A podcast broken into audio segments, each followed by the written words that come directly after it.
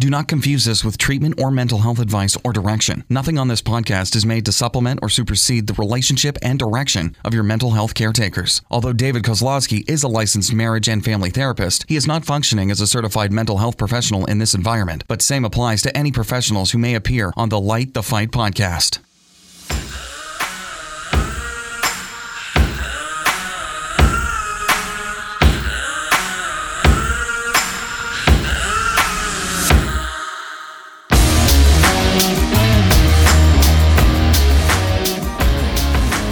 Hey there, welcome to Light the Fight, you guys. This is Heidi Swapp, and yet again this week we don't have David with me. He's left me to, um, he's trusted me, is what's happening, to be here on my own. And so you never know what happens when you you leave a rogue mom that freaks out sometimes.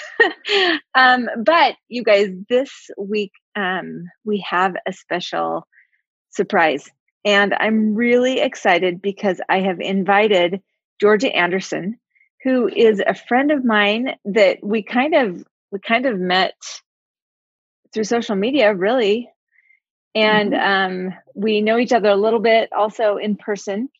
Georgia, um, I'm just going to go ahead and read your bio, Georgia, before we get started. Um, Georgia Anderson is a presence based leadership coach. She's a Gottman trained relationship educator and board certified massage therapist. She founded knowhowmom.com in 2015 after decades of educating families. She coaches and teaches simple skills anyone can master for strong connections and personal flourishing. Georgia lives in Salt Lake with her husband Mark and is the proud spoiler of 13 and a half grandkids. She loves to kayak, ski, hike, and serve. Um, so welcome, Georgia. Thanks, Heidi. It's such an honor to be here. I love Light the Fight. I love your purpose. Thanks for having me.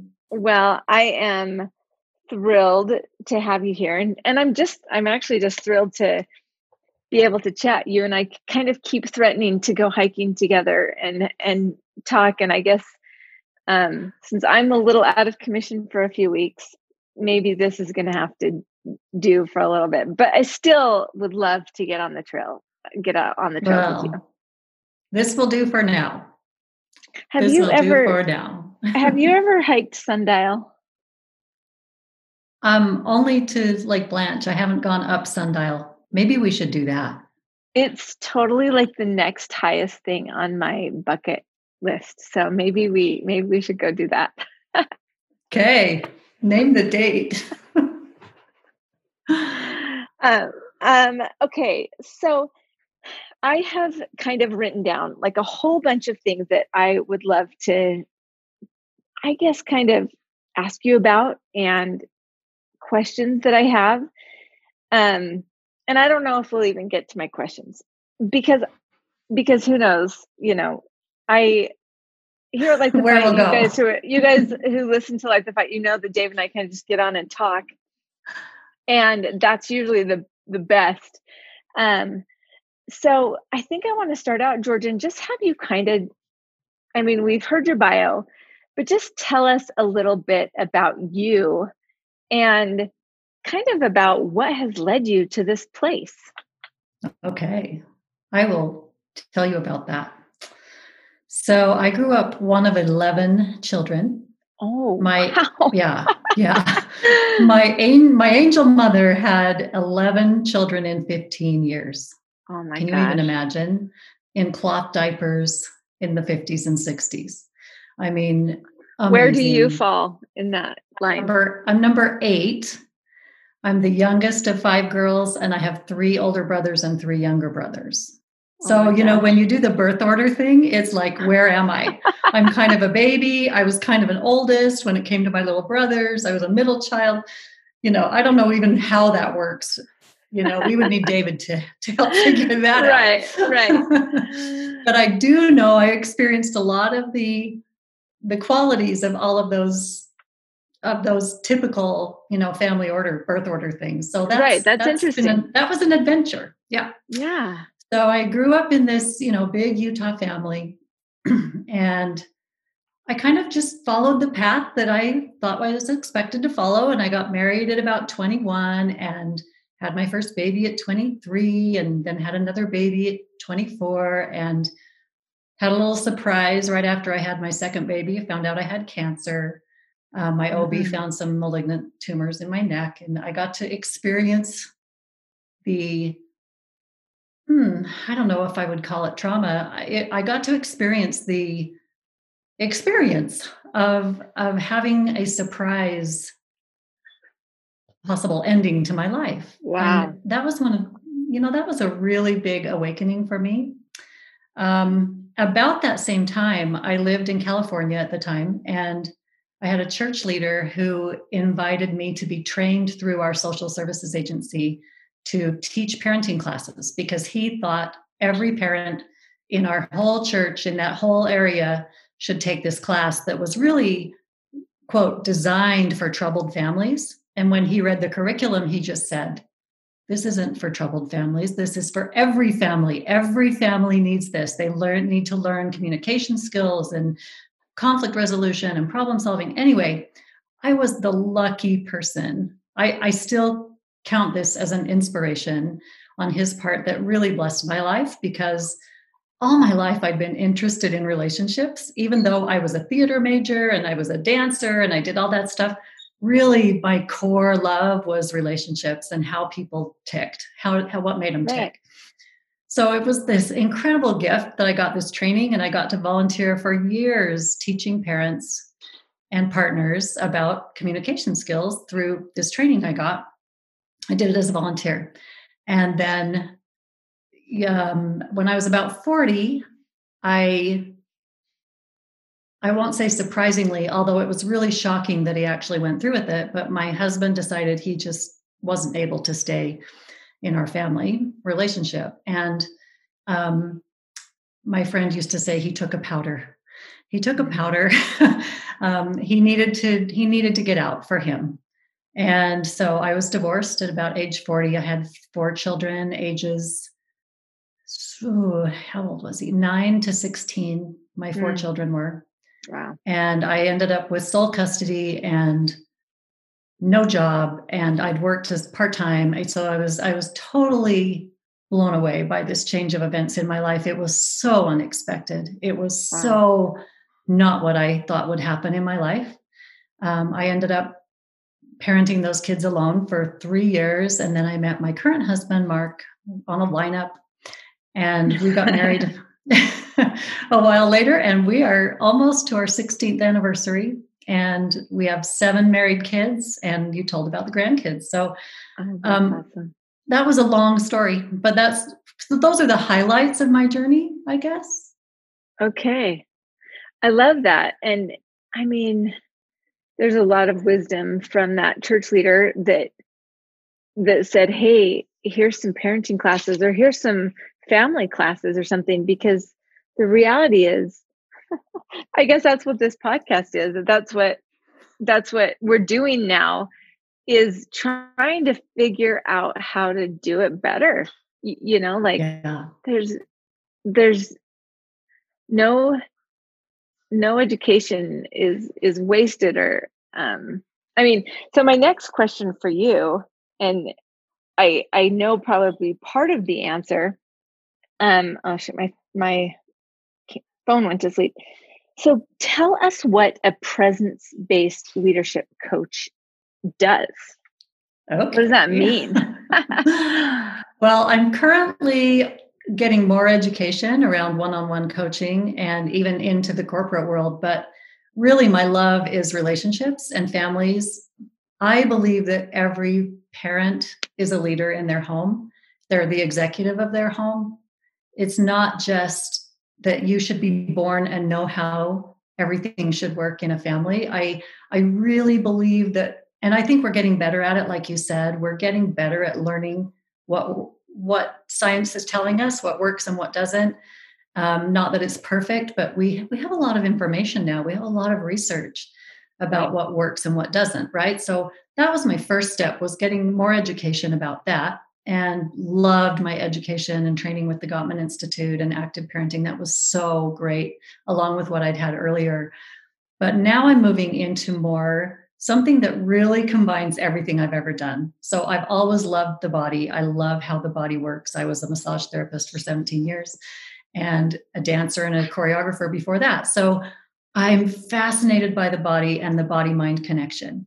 Mm-hmm. So presence based coaching is really tuning in to mindfulness and the body and what's happening in your body to recognize emotions, to recognize conditioned tendencies you have or habits in ways you relate to people. And your body is a really good messenger about that. So, presence based coaching is the partnering with someone to help them recognize what their body's telling them, basically.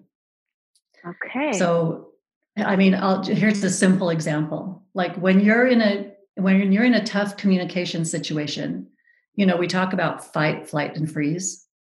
Um, and we add two more to that appease and disassociate. But your body, before your mind even does anything, your body does it. You think about when you're in a stressful conversation with a child or a friend or a spouse, what happens to you when you feel attacked? Yeah, you start sweating. Probably, yeah, you'll, you'll, probably go into one of those reactions, right? Your heart starts to race.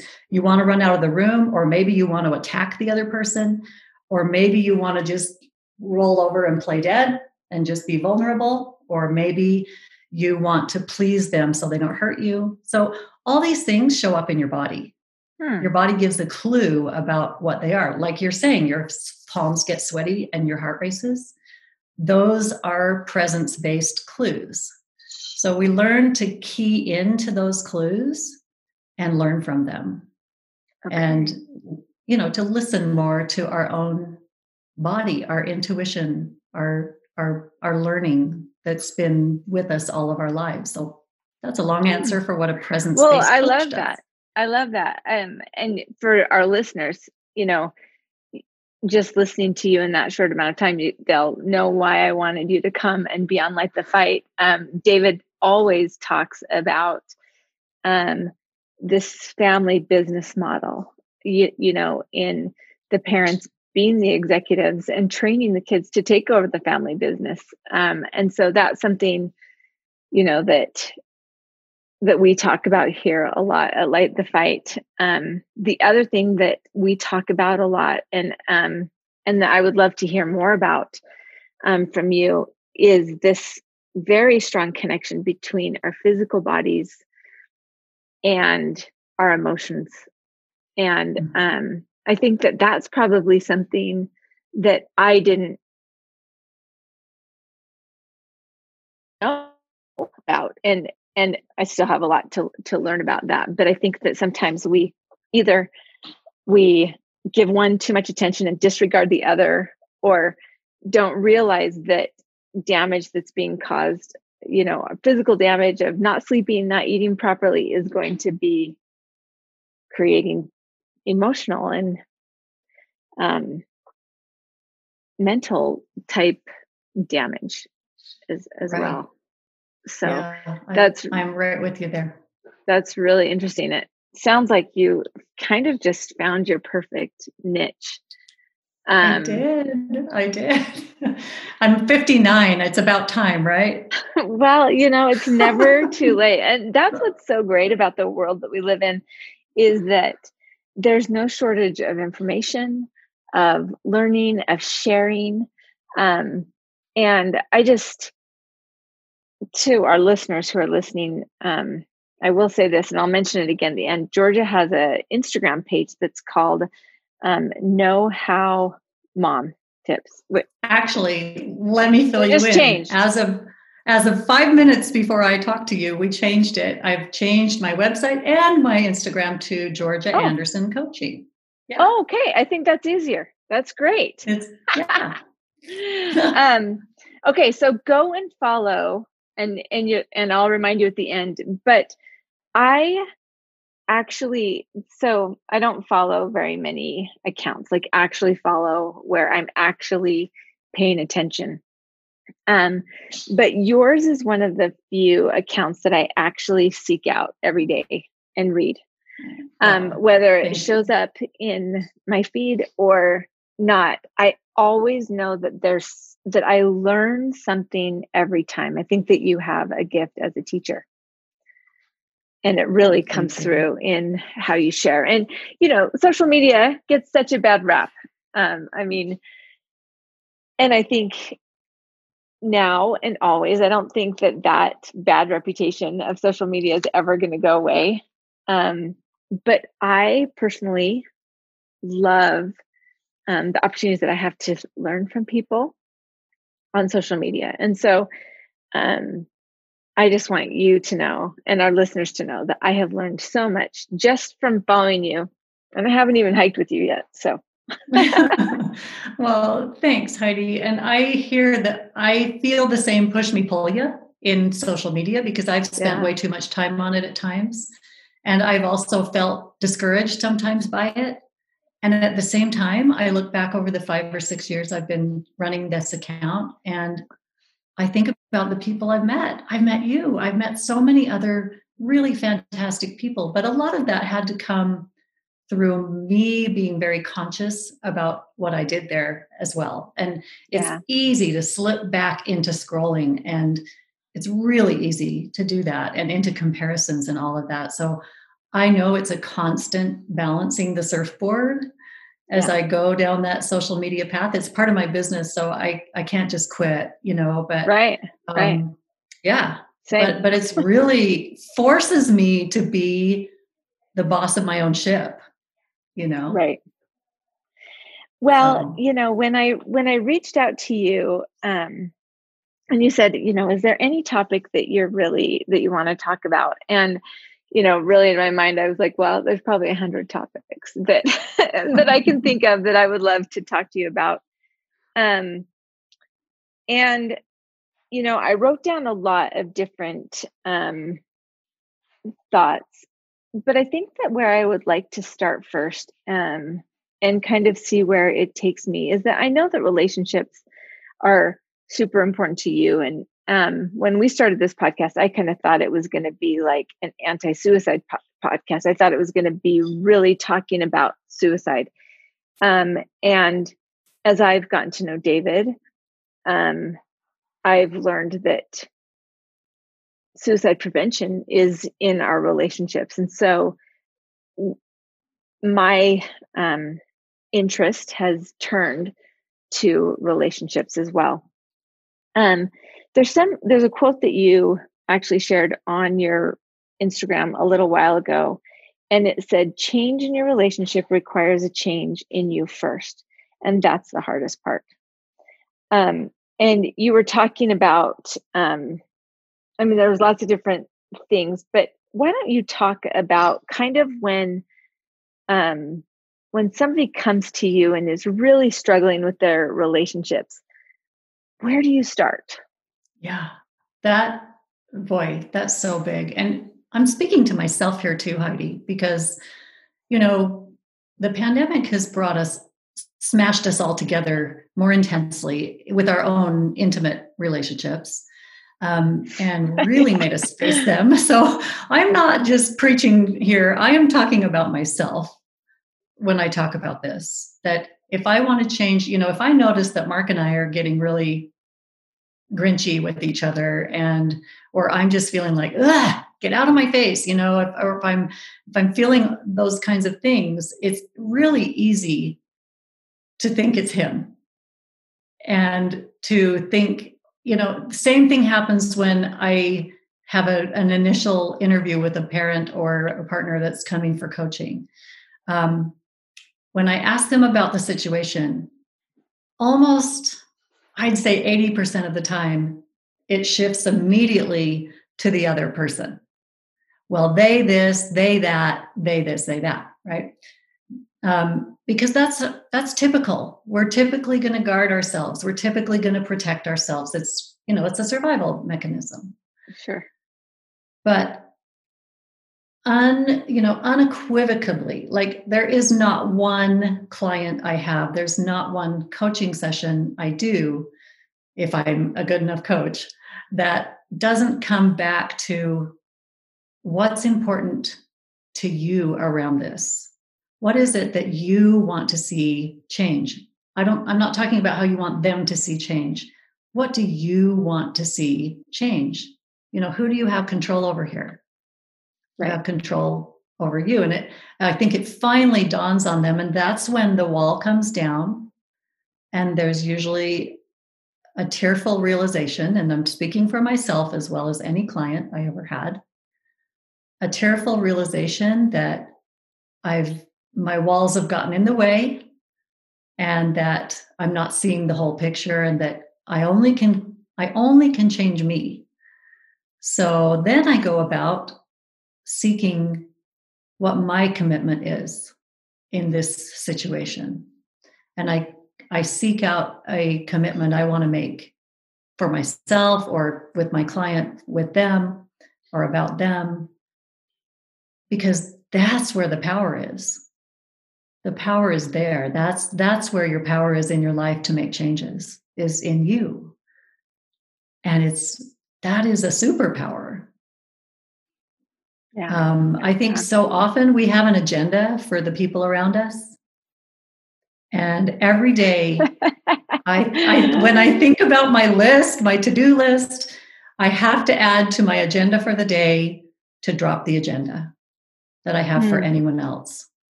My agenda for today around any relationship I have is to drop my agenda. Which and, is hard when which is hard when you want a certain behavior from somebody.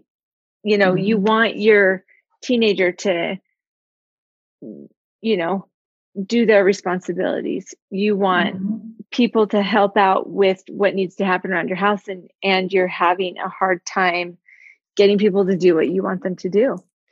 Right right. And by that i'm not saying to be just a free for all in your house and let anyone do what they want. That's totally not what i'm saying. Right. I, I believe in high expectations and a good amount of organization in your home so kids know what to expect. But what it really comes down to often is that we're expect our we're expecting others around us to be something else. Okay, we can have expectations around doing and responsibility, and we can have contracts with that. We can have consequences. All of that's perfectly, perfectly wonderful and helpful for kids. We can have boundaries around behavior. All of that's really wise and helpful. But there's something about who a person is we get that mixed up with with the things that need to be done that's um, excellent i know i did wow that's okay so just repeat that one more time just just clarify okay. what you just said I'll see if I can. okay so there's a there's a difference between an expectation of what needs to be done and boundaries and you know to-do lists to keep the family functioning versus expectations around who a person is. And we okay. mix those up sometimes. Yeah, we do. Because sometimes we confuse who people are with what we want them to be doing. yeah. I know I did that. I mean, I had a son that really tested me from the time he was little. You know, I remember he his first grade teacher called me and said, um, and I won't tell you his name, except for anyone who knows me knows who he is, and he's the love of our lives. Your son mooned the PE class. Your son mooned the PE class. This is in first grade. So that was the beginning. And, you know, he just liked to push the limits all the time and find his own way. That was just who he is. It is who he is today, right? Mm-hmm. It is who he is. And I got to a point in our relationship where I started to, it became judgmental on my part. Mm. I started to think because he's not doing my agenda, he's not being my agenda for him, the boy I thought I was raising and that I have this vision of and dream of, this perfect family, it got in my way. And yeah. I, found, I found that I was I was judging who he was instead of what he was doing. You know, we needed to deal with the behavior, the mooning the PE class, whatever, right? Right. We needed to deal. we needed to deal with that. But it's very slippery slope sometimes when we when we tie that to character. Yeah, I can I I totally know what you're talking about. And so if you're in a situation and maybe there's not an easy enough answer to just kind of share here, but like what if you're in a place where as a parent of a teenager and you've kind of gotten wrapped up in that confusion mm-hmm. and mm-hmm. it's affected your relationship to where there's not space to just have that super easy i love you and yeah nothing else matters relationship like how how do you start reversing that is that like the $20 million question? Well you know i'm sure there are a million ways but for me i'll tell you what i did. And i you know i, I had some really good advice from a friend but it it it should have come right from me because it was all about the body. It was start with the body. So words were failing me. My words were just really getting in the way and my agenda was and i was so in my head about him i was sick with worry i was angry because i couldn't communicate with him that everything came out as a criticism you know yeah. he was defensive um, it it just wasn't going well and I knew this was a critical point. And um, it just happened to be like right before my husband also left. So there was there was a lot going on. And someone said, just use your body. Go down to his room every night. Don't say a word. Put your hand on his back I mean, I'm a freaking massage therapist. I know how to do this. Right. right. This would have been great. but you don't have to be a massage therapist to do this, but connect with him through touch. Hmm. Don't talk. So I made a commitment to myself to change that part of our relationship in my behavior. And every night, not probably, I'm sure I didn't do it every night, but often I went to his room and sat on his bed and just rubbed his back. And I asked permission the first time I did it. Hey, can I just rub your back for a minute? And he loves massages, so he was like cool with that. and um, Heidi, that was huge. It was huge for us. Yeah. There were no words spoken, but I was able to show him through body language that I was there for him and that I loved him. And sometimes that's just a look. You know, how often are we squarely looking our kids in the face without any agenda just to see? Never, because it's always like, you get that, you get in here and yeah. Jesus. that's the look we have in our eyes. it's so true. And all the great Zen masters, they talk about the ultimate Zen master has accomplished the beginner's mind, right? They're a beginner always. They look at the world as a child with fresh mm. awareness, no agenda. And that's the way I had to learn to see him was mm. through a hmm. beginner's eyes. So whether it's, you know, that totally depends on your personalities and it's okay to experiment and get it wrong. But what if you changed it up? What if you did something different? What if you looked at him or her through a total beginner's eyes, as seeing them as someone else on the outside sees them.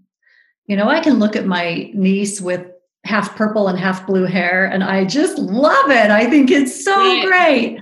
Right. But for her parents, it's probably like this, oh my gosh, she's gonna, you know, she's going crazy. And I'm like, I love her hair. It's so inventive and creative and cute. Would I dare do that? I can look at her with beginner's eyes because I don't have an agenda. Right. Right. Because you're so, not worried about her living in your basement for your her home. Uh-huh. right. Right. No, I'm right. just teasing. No, for sure. I mean, it's absolutely true. But if we can allow ourselves to open that perspective, it, that helped so much with my son. That's interesting. I love that. And I continue. I mean, he continues to push the boundaries, but he's a very successful adult he's not living life the way I thought he was going to, but he's really taught me so much about loving him for who he is. He's taught me more about unconditional love than ever I ever could have known. Because you kind of were able to learn how to let go of what you wanted and let him be yeah. who he wanted yeah. to be. That's so, you know, and I'm just going to kind of throw this. We get a lot of um, messages and questions and comments that people send in. And lately, I don't know if it's just the pandemic. I think it's part of our social structure right now. Um, most of the, a lot of the comments that we get are parents who are just really concerned because their kids are just hanging out in their rooms alone. Yeah. Um, yeah. and they're they're on their phones, they're on TikTok, they're um mm-hmm. face you know, oftentimes they're yeah. FaceTiming with their friends. And so they're they're interacting socially with with their social structure.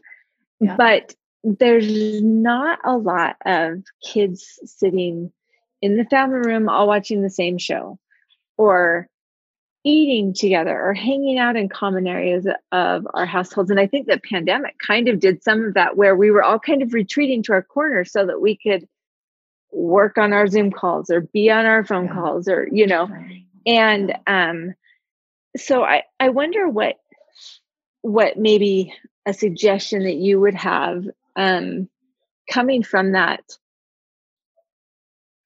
you, you, know kind of kind of that connection realm that that you work in. Um, you know what is an advice that you would have to a parent who is seeing and, and it's everywhere down from like a 10 year old up to you know a young adult who is really disconnecting with family life and yeah. um it it feels you you just kind of feel like you've lost them. Right. Um, a couple of ideas come to mind.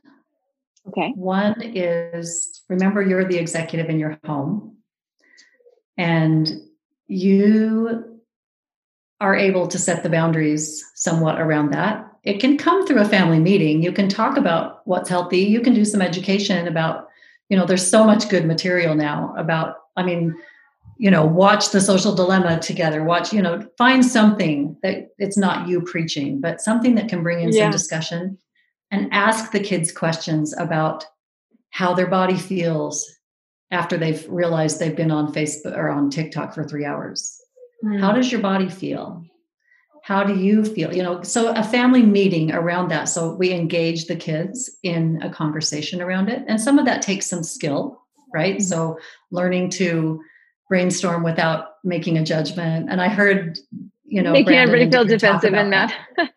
yeah. So again, it's that total curiosity. No answer is a wrong answer during that meeting. So first of all, engage everyone in a conversation about it. What are your ideas? What do you notice when you're on your phone all day? How does your body feel? How does your brain feel? And and they might just say it's fine because they don't know any different, right? Um, and then you can share how yeah. but you can also share how you feel. And if you have any kind of a connection with your kids, they're going to care how you feel and they're going to listen to what your body feels when you're on TikTok all day or on Zoom calls all day. It's it's mentally exhausting and physically exhausting.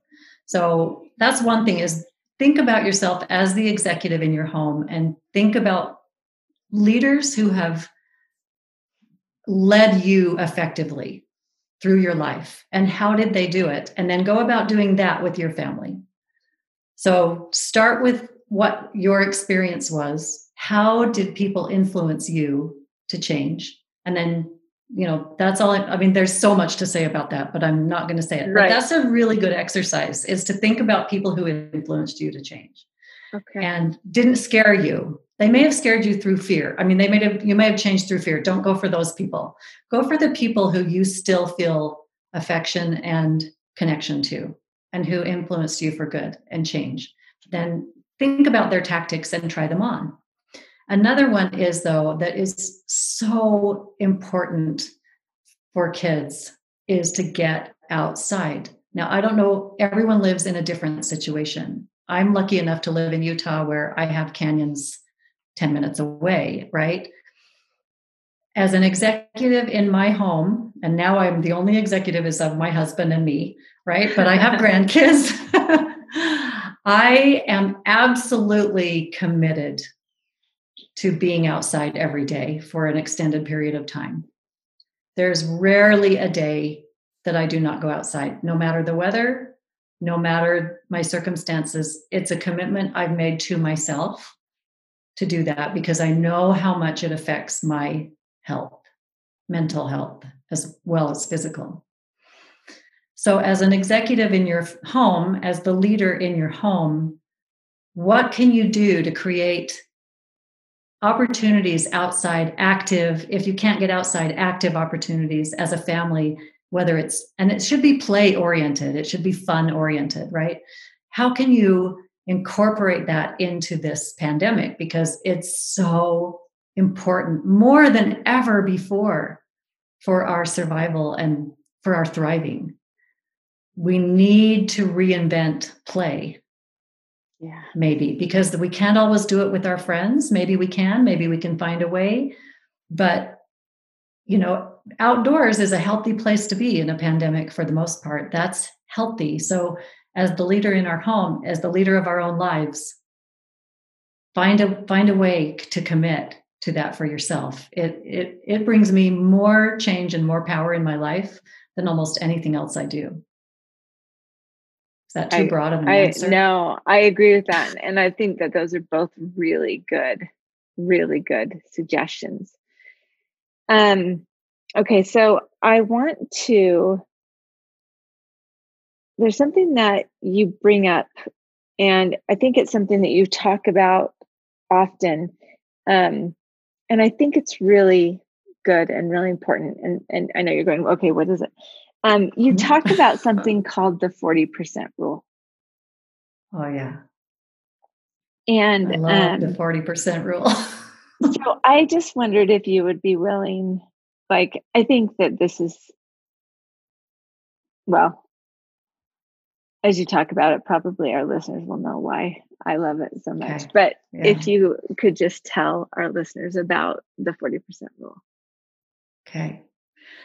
The 40% rule comes from John Gottman, who, if if no one knows, he is the noted Einstein of love. He spent 40 years scientifically studying relationships, couples first, but also parents and children. And not just getting a hunch about things, but actually scientifically coding facial expressions, words, P, you know, uh, hormones in your pee, blood tests, heart rate, every single thing he could code about interpersonal relationships, he did. Um, he initially started with studying, he loved like infancy and human development. So he was studying attachment from parents to parents to children.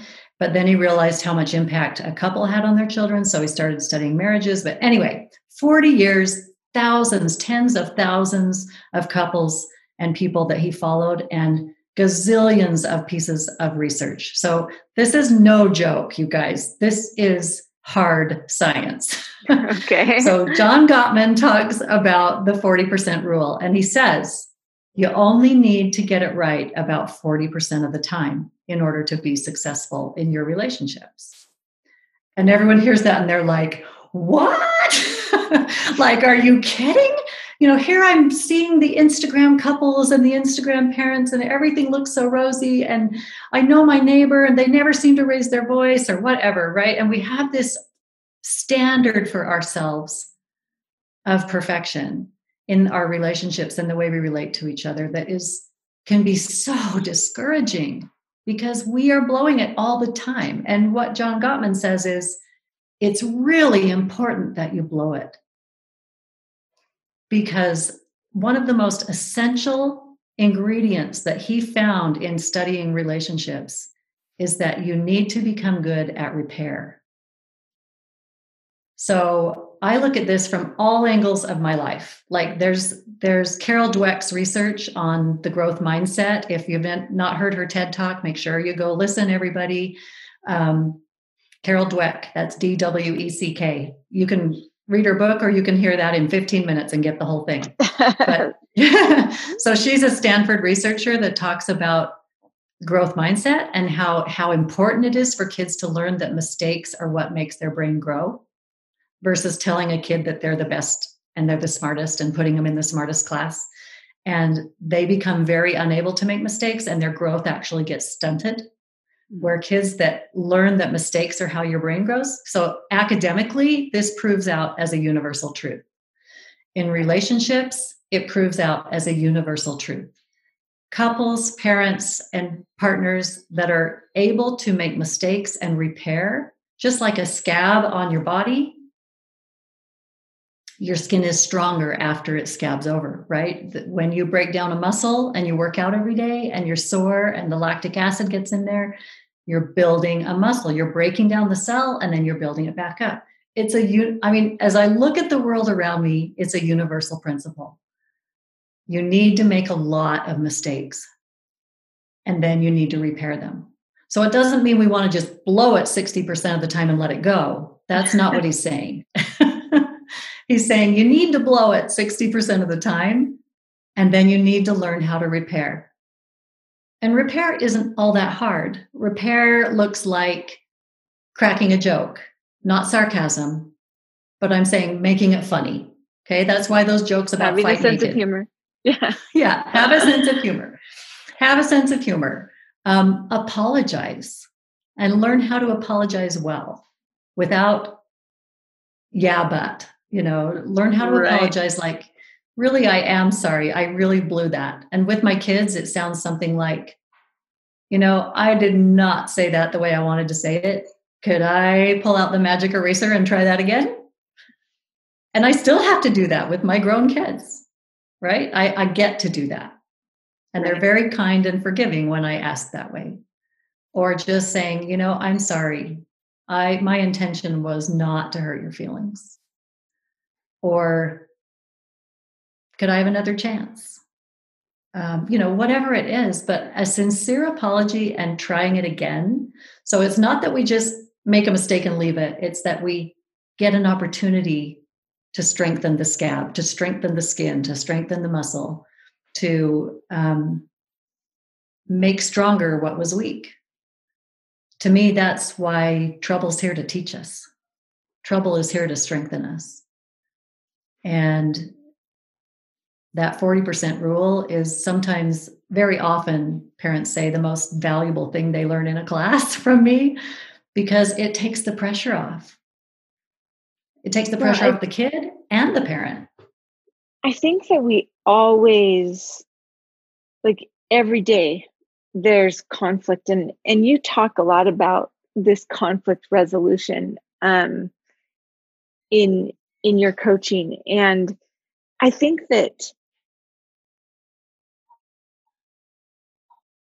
you can kind of get to the feeling you're like conflict and then there's a conflict and then there's another conflict and then you're building on another conflict and it, and it just starts to feel like um, you're you're stuck and now you've kind of lost some trust and and then there's isolation and of course kids and ourselves as parents, we have places to retreat to that.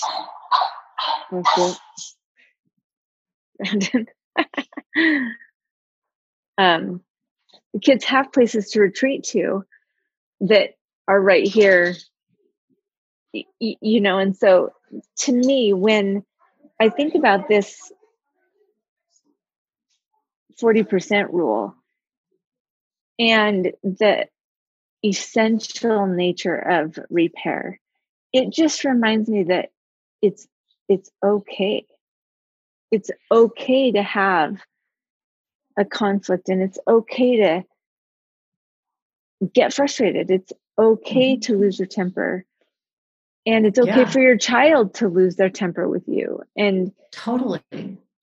um i think that we sometimes you feel like you're doing a good job if nobody's mad yeah. And that's so, it's so easy to think that way because we look outside of us and think that that's the perfect, the ideal.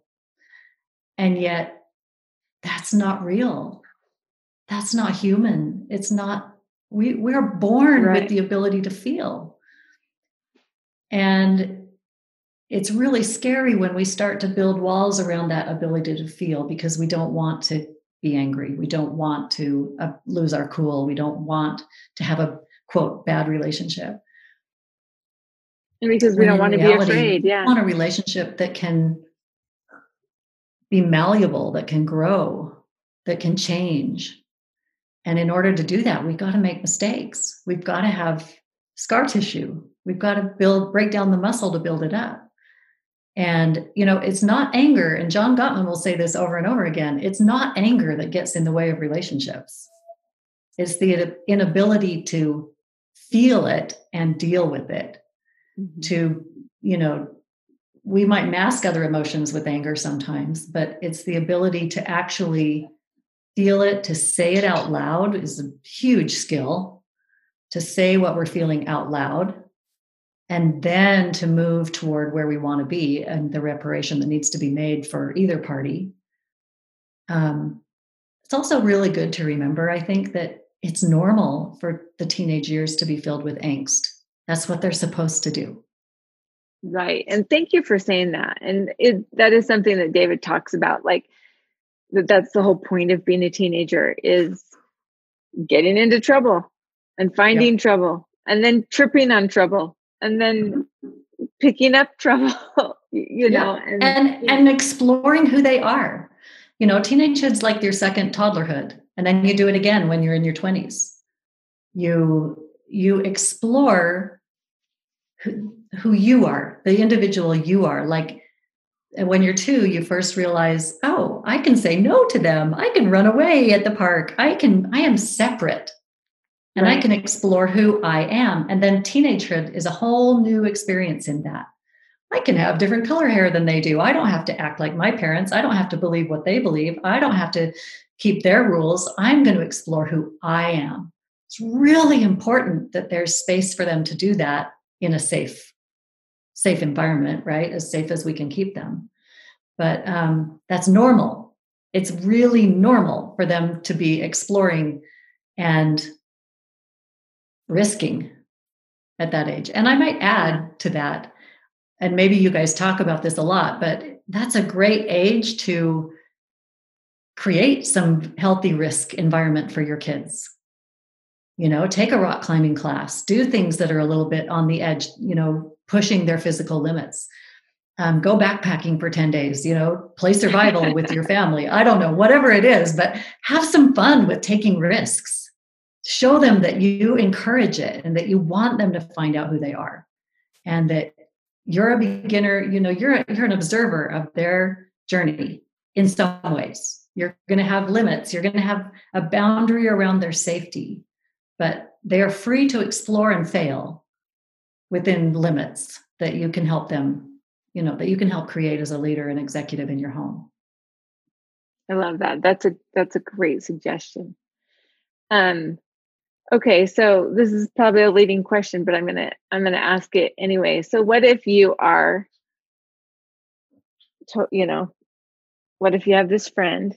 That's what David likes to say. I have this friend that's you know coming up on 50 years old and has some teenagers and has some young adults and is kind of battling with still trying to figure out who you are as a person and you realize that maybe in your journey of 50 years um, you haven't totally learned how to feel and you haven't totally learned how um, to control how you're feeling you know um, we know that it's important to go first but but how do you teach this if you struggle with it yourself.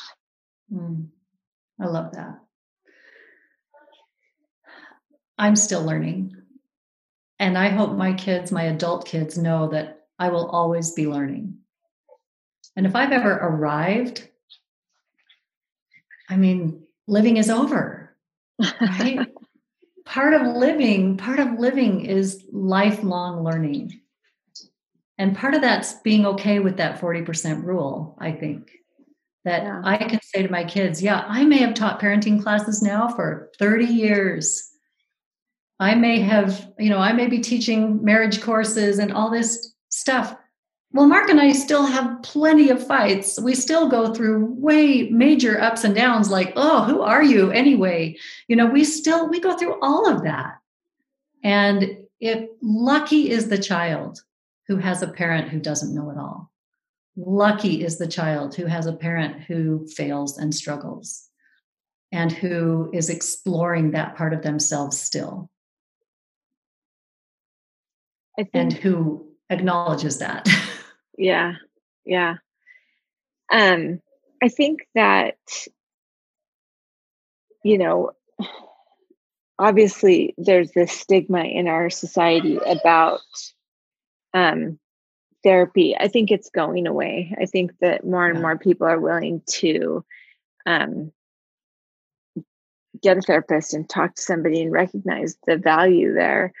Um, but I think that what's really cool about you do what you do is this idea of coaching being that you're going to take somebody where they are and give them skills to practice and to try so that they're going to get stronger. And um so it's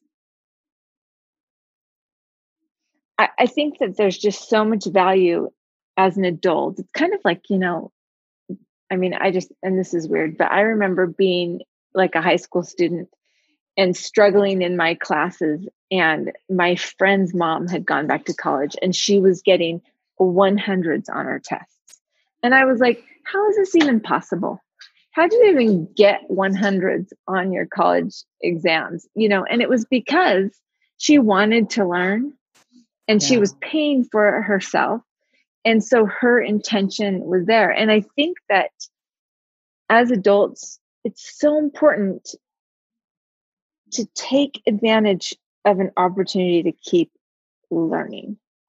Mm.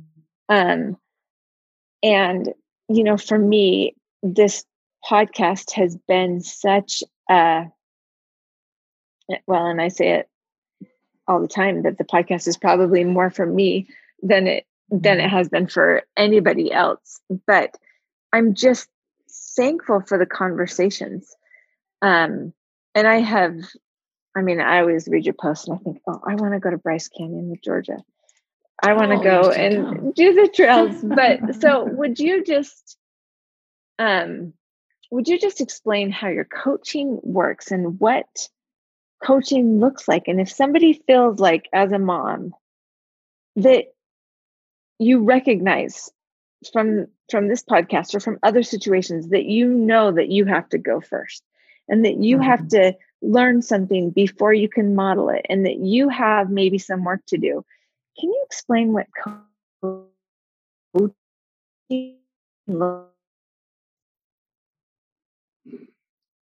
yes. You know what I mean? Just fro- oh, now you're back. Okay, yeah. you froze up. Yeah, yeah, we froze for a minute. Okay. Uh, yeah, you did such a beautiful job of explaining it, Heidi, actually, because sometimes coaching is a gateway to therapy for people. Sometimes it's something they do after therapy when they just want an accountability buddy or to just brush up on things, right? But that it doesn't replace therapy. I want to start out by saying that. Right. Coaching and therapy are not the same thing.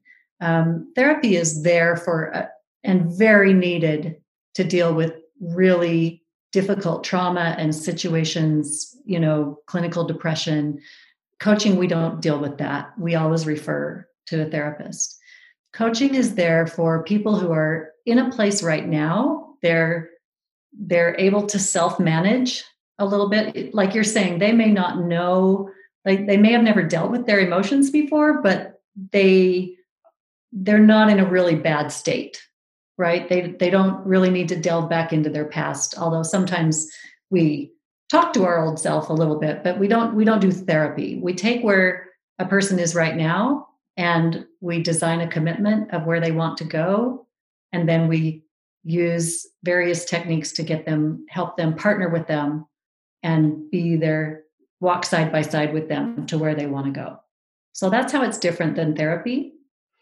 Um, when I when I start working with a client, we start with the body and we start with learning how to center our own body and get in the middle literally like we literally do some exercises that get us in the middle of our body so that we're centered in our body because a lot of my learning and teaching is around and coaching is around the body and what your body's telling you.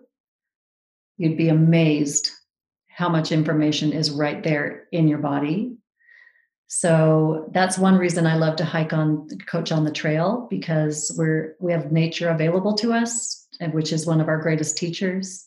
Mm-hmm. um, so we design a commitment together we work toward that commitment we use a lot of um, embodiment practices like I have a lot of modern dance and theater background, so we ha- actually have some really fun physical exercises about how we might be pushing people away, and we use our body to experiment with that. Um, about we want what we want our future to look like and how we want it to feel in our body. So I use a lot of what's called somatics. It's body hmm. work in my hmm. coaching, but not all coaches do that. Um, my goal with my clients is to get my head, our heads and our hearts connected and that. not to be thinking all the time, but to actually integrate our feelings with our thinking and let them work together. Um, did I answer uh, your question? Yeah, yeah, you did.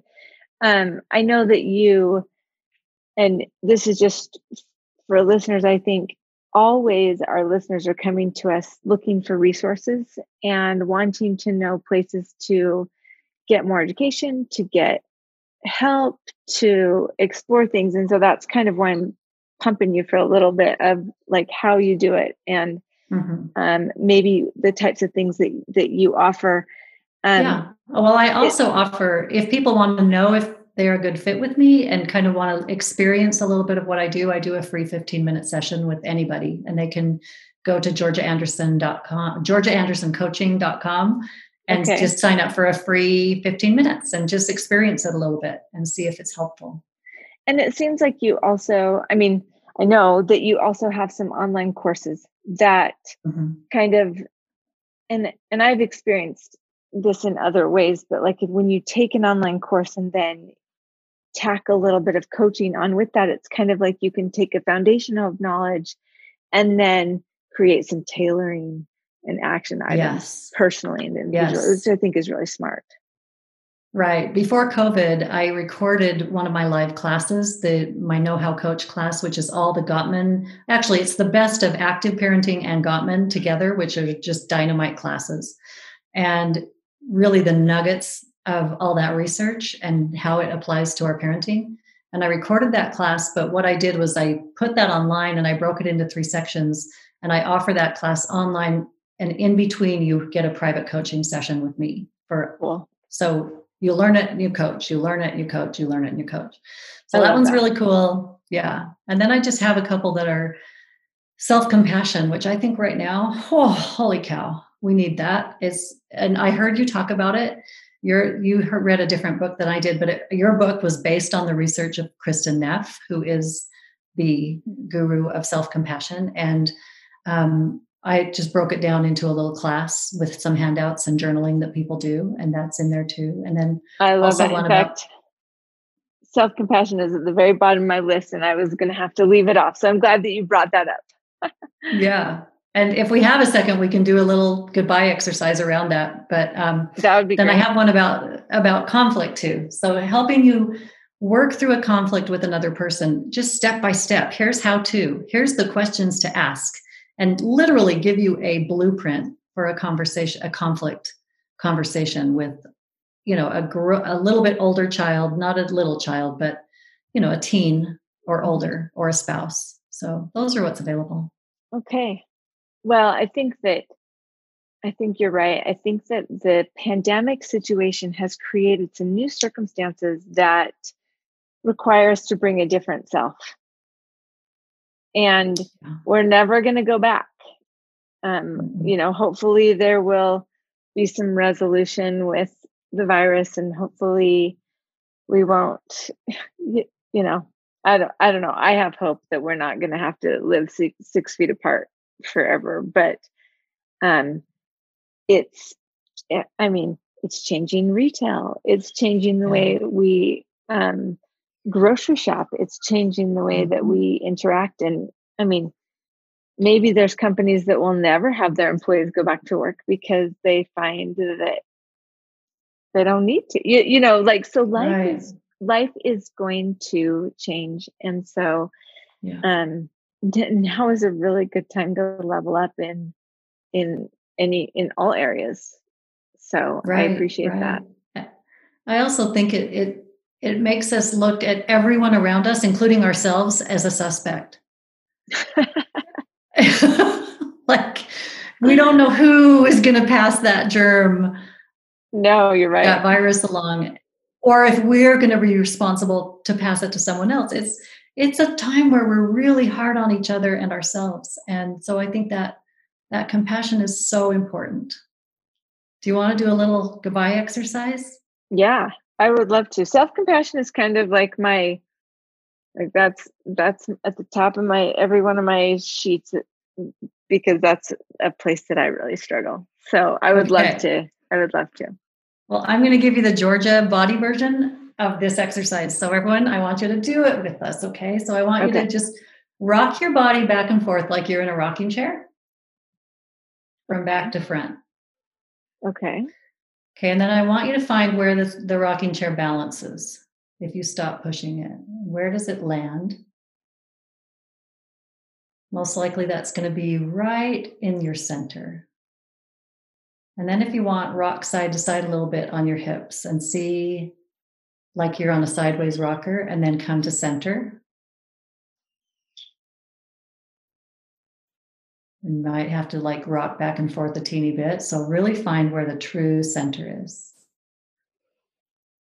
And notice where you feel that uncertainty in your body.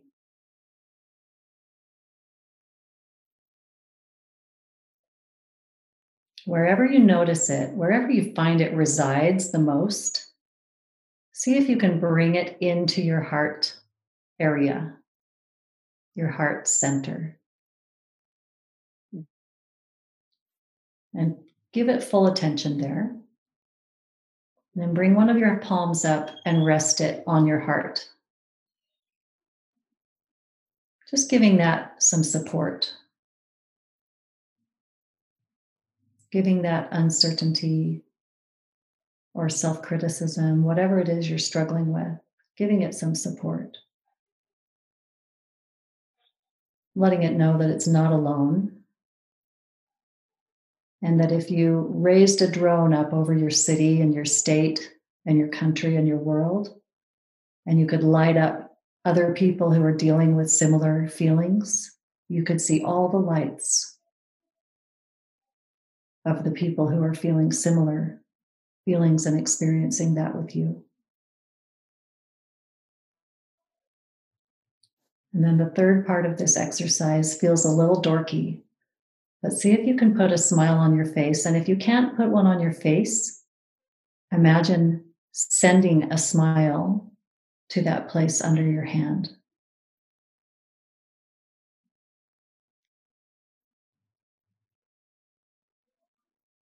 And just notice what changes. Notice if anything's different.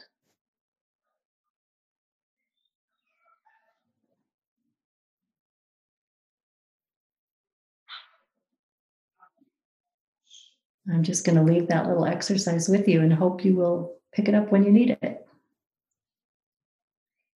Well, thank you. Georgia, you are such a you're such an example to me. You're such a light.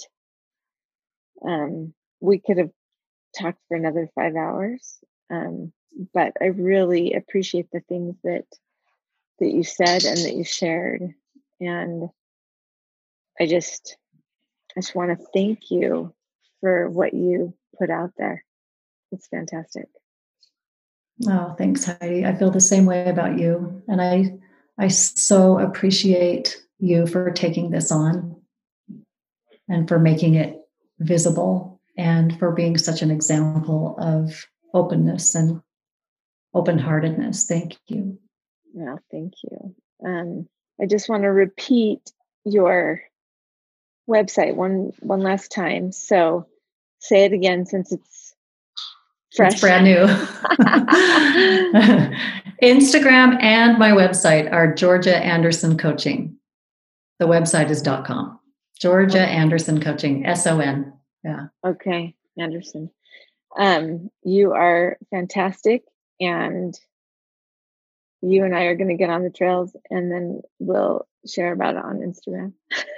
awesome. We will. I appreciate it. Thank you. So much more to talk about. Thank you so much, Heidi. All right. Have a great night. We'll talk to you soon. Okay. All right. Bye bye. Thanks to all of you Bye. listening. Um, you guys, thank you for showing up. Thank you for wanting to improve your relationships. Thank you for being willing to look at yourself in the mirror and ask yourself what you can do. Um, and above all, thank you for helping us to light the fight.